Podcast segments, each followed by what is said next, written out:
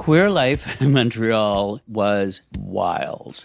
Montreal in the 90s was a great time, but it had a dark side. It was not a safe city for gay people back then. But what else was behind a series of deaths in the city? Somebody's killing gay men. We want to know why. I'm Francis Plourde, and this is The Village, The Montreal Murders. Get early access to episodes at cbc.ca slash listen or by subscribing to the CBC True Crime Premium channel on Apple Podcasts. This is a CBC podcast.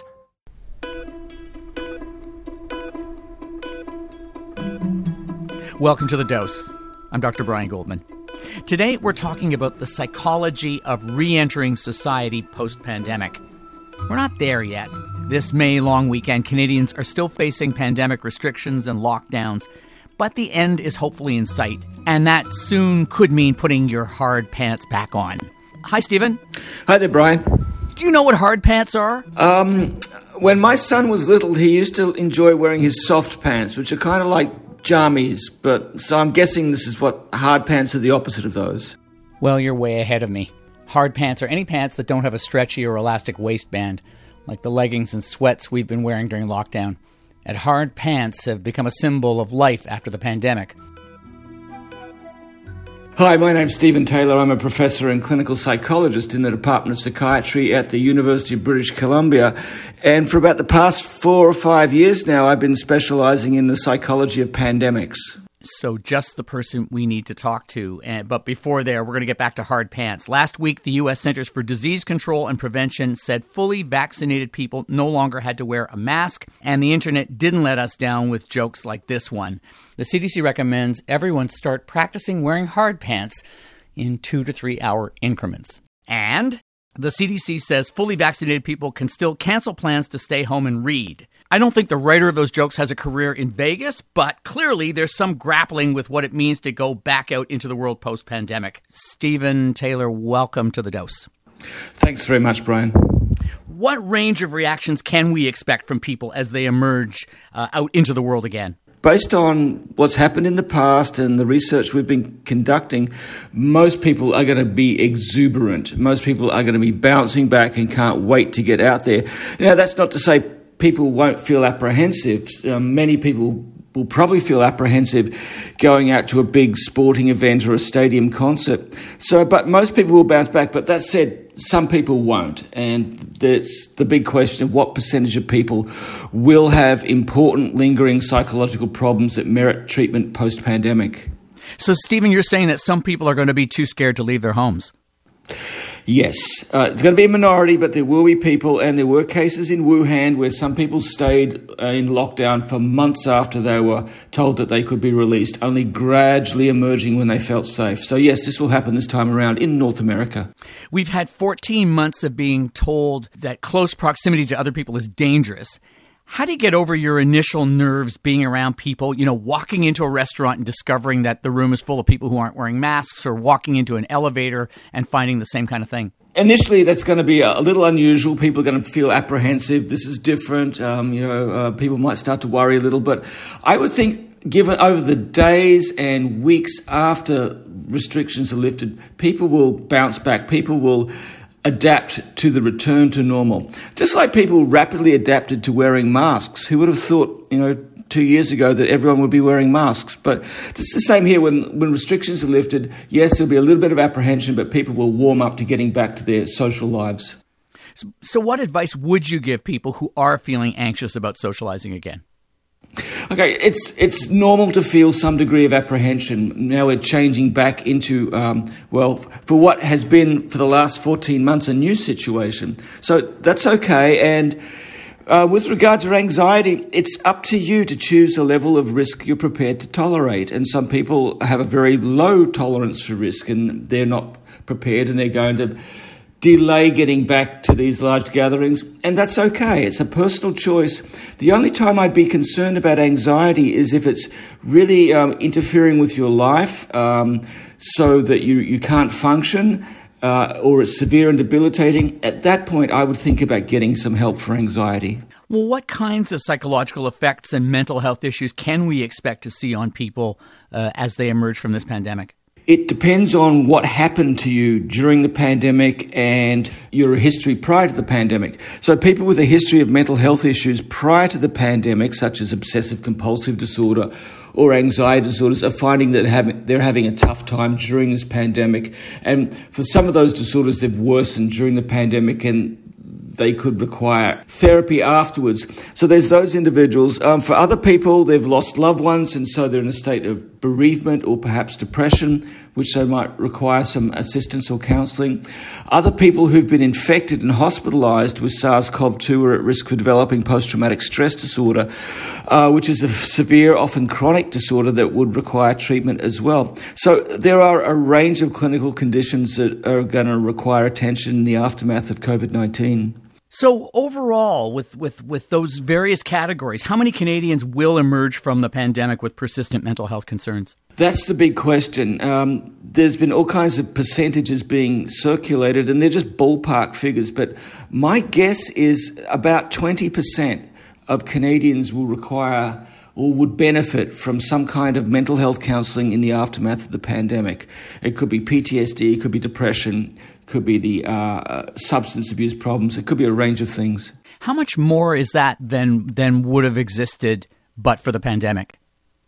It's massive. We don't. We didn't have the resources to address the mental health problems before the pandemic, and it's going to be even harder now. Just to give you an example. Um, there's a disorder called prolonged grief disorder, and it's like grief on steroids, where you've lost a loved one and you just don't get over it. It lasts for years and years and years. You have no sense of, of experiencing positive emotions. You're constantly yearn, yearning for the person who's departed. Severe, severe grief. Now, that affects about 10% of people who are bereaved. And if you look at the data, uh, uh, there's been research on this. For, for every one person that dies in the United States, they leave behind an average of five bereaved first degree relatives. So five close family members. And if you if you apply the numbers to Canada, okay, 10% prolonged grief disorder, um, one death equals five bereaved, bereaved, immediate family members. We're, we're, looking at thousands of people, thousands of Canadians who would develop prolonged grief disorder. You know, roughly 10,000 people or more, the size of a small town. We didn't have the resources or the specialised clinical um, expertise to treat this disorder before COVID. It's going to be very difficult in the aftermath to get these people the help they need. What kinds of mental health issues can we expect those people and the others to have? Um, well, mental health issues like severe depression or anxiety or difficulty functioning in their daily lives. Some of those people may become shut-ins, and, and it's it's um, unfortunate we're a victim of our own success here. We were encouraged for 2020 to make our lockdown environment as comfortable and pleasant as possible. Our shelter in place has become a haven. And what that's done, sure, it's made lockdown easier to endure, but in the aftermath, it's made it harder for people to leave their homes. And this is why some of these people may become locked in. Yeah, you're talking about the so called cave syndrome. Yeah, it's it's acquired various names in the media. It's not a syndrome because it could be any of a number of disorders or reasons why people are staying at home. It could be depression, it could be agoraphobia, it could be germophobia. But yeah, the media's latched onto that um, and called it cave syndrome. What would you like to see governments uh, do to deal with this 20% of us uh, who are going to have one mental health uh, problem or another? Government needs to start right now and be proactive. So far in Canada, we've been reactive. We've been waiting for problems to arise or waiting for things to blow up in our face. We can't afford to do that with mental health. We should be more like China. China, um, the city of Cheng, Chengdu in Sichuan province, early in lockdown last year, they initiated this big mental health program that involved um, media announcements informing people about kinds of mental health problems and tips. They had a call in line, they had Zoom meetings. Uh, it was widely popular with people in the community. Uh, that was back in March of last year. We should have had something set up like that now. We definitely do need to have uh, mental health programs in place for the aftermath of COVID, things like prolonged grief disorder, post traumatic stress disorder, and other clinical problems. So, what advice would you give to someone who is in that 20%? Um, a few things. One is return to whatever stress management things you were using last year that you might have slackened off on. And this is what we found with this. It, we're in a state of pandemic fatigue right now where people are sick of the pandemic. They're slacking off on the things that they used to do for their, to manage their stress levels. So if you're stressed, um, if you can get back to regular routines and exercise, limit your daily dose of news media, um, and make sure you get your media from reliable sources. The people who are most anxious are getting all their news from social media and they're spending hours per day. So if you can limit that, you can reach out to friends and family and see if that helps, or try some of the internet or phone based apps like um, Mindshift or the Bounce Back program. Try those, and if that's not enough, then I suggest you see your family doctor about a referral to a, a mental health practitioner. And when you say uh, people have been slacking off their habits uh, of coping, you're talking about the healthy habits of coping. They haven't been slacking off on eating and drinking and, and in some cases, drug use. Exactly. So those things are called emotion focused coping strategies. So, yeah, the distressed people are tending to overeat, overuse drugs, and overshop online uh, as a method of dampening down temporarily their emotions. The problem with those things is they create further difficulties in the longer term. But you're right, as the pandemic has unfolded, people haven't slacked off on those sorts of things, but they have slacked off on social distancing or staying inside their bubble. People have been progressively growing weary of these restrictions. We're going to take a short break, but we'll be right back in a moment. I want to steer the conversation towards uh, some potentially good topics. There's been a lot of talk about the second Roaring Twenties. We did an episode of White Coat Black Art earlier this season. So, what do you think? Are we in for a decade of hedonism and fun? I wish.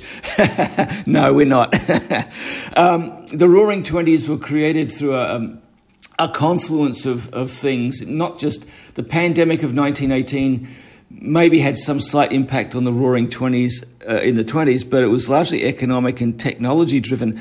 I think what we're going to see here is um, a miniature little blip of a roaring 20s, maybe a week or two of it. It's going to be nothing like it was way back in the 1920s, but there will be a short period of hyper sociability. But I think what's going to dampen things a little is the way this pandemic ends, which I don't think a lot of people in the community have thought about. We're not going to wake up one morning where the head of the WHO is going to say, oh joy, COVID is gone. That's not going to happen. We're going to wake up one morning and the WHO will say, okay, infection levels are low enough that COVID 19 is endemic.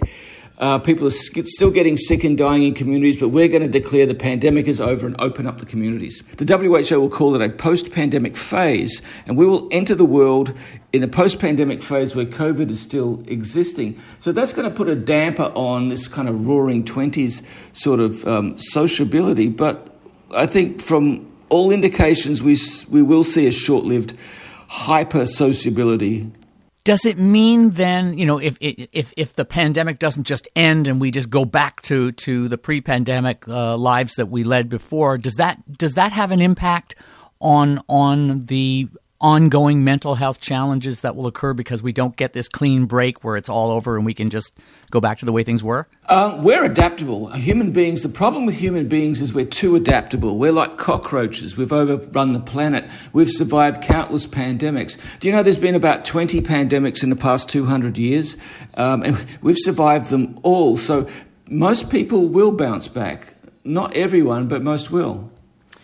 So, you know, we're starting to, to talk about something that that that I, you know, certainly has been on my mind. Uh, the distinction between people who have a hard time, who are likely to have a hard time coping, and people who don't. Um, you've studied resilience in the pandemic. And I know that I'm using that word in, in inverse quotes because a lot of people have trouble with that word because they, they, they, they associate it with you know, blaming uh, the person who's suffering from problems. So, what do you mean by resilience? What I mean by resilience is the ability to bounce back from stresses. So, you might go through something very stressful and you might feel distressed during that episode. Could be a pandemic, it could be something else, but, but then afterwards you bounce back that you show the emotional fortitude and strength to recover from a temporary adversity.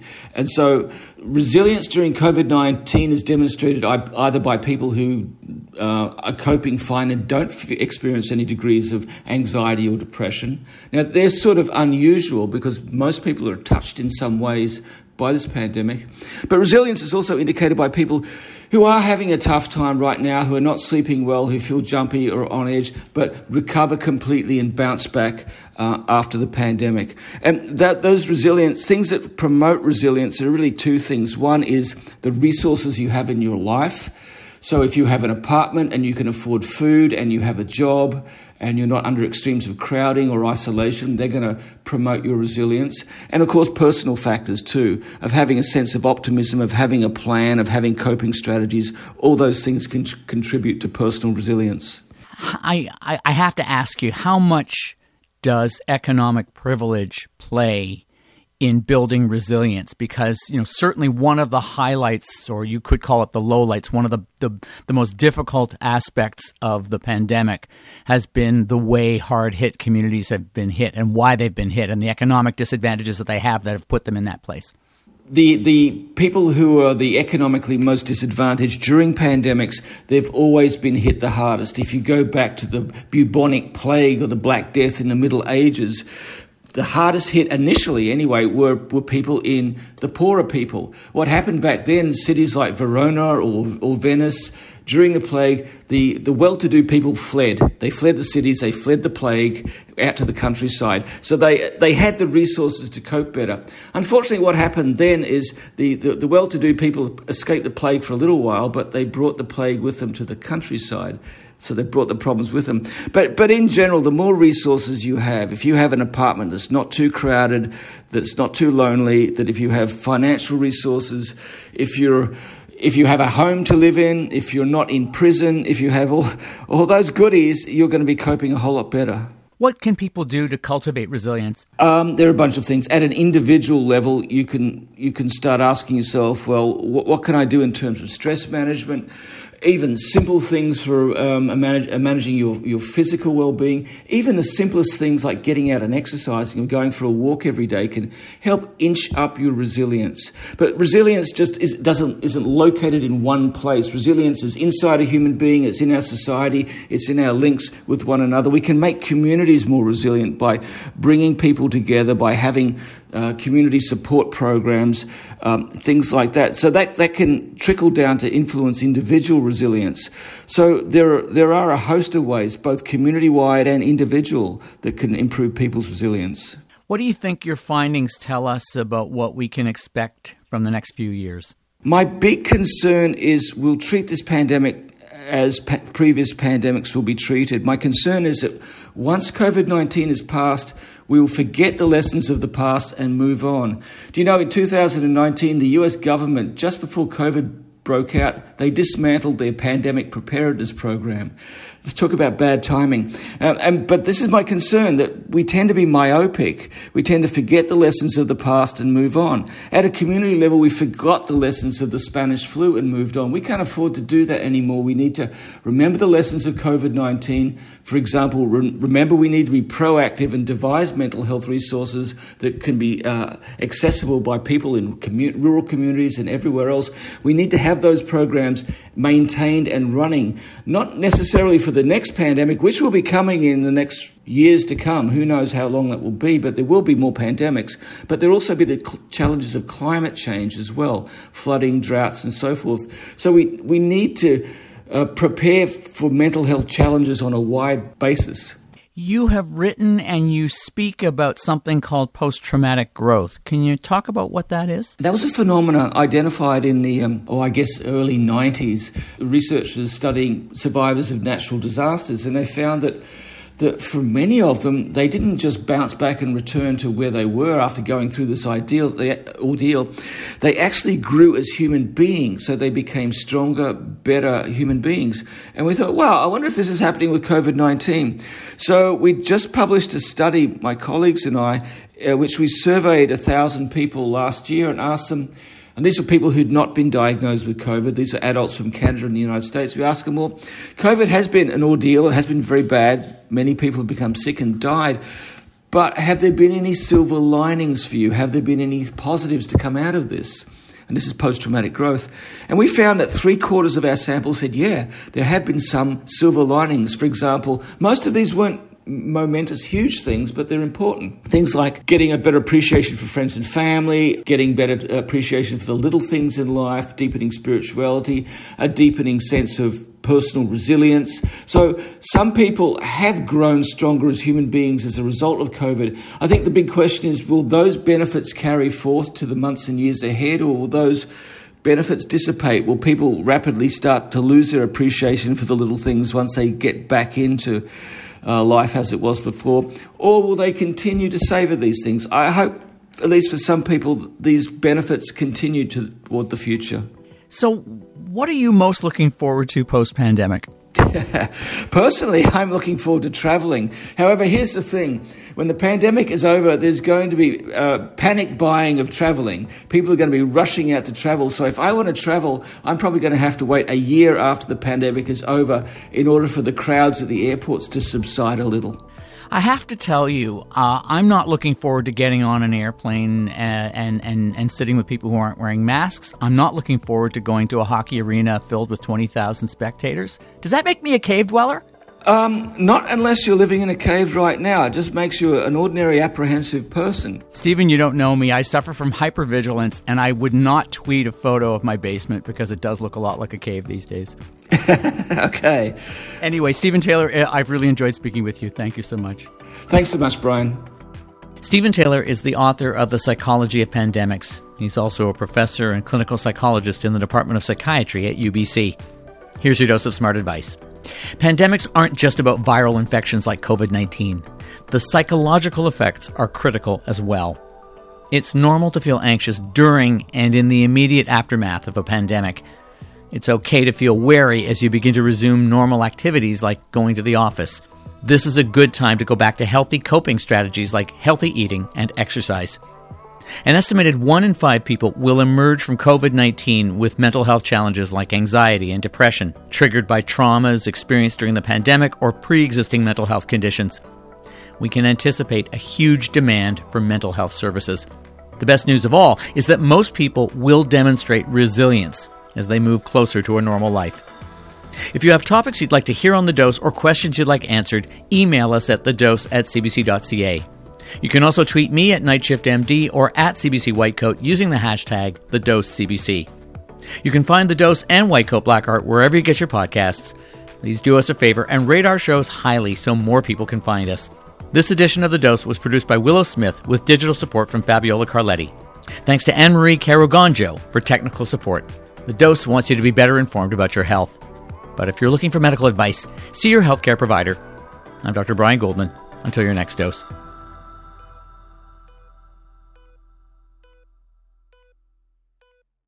For more CBC podcasts, go to cbc.ca slash podcasts.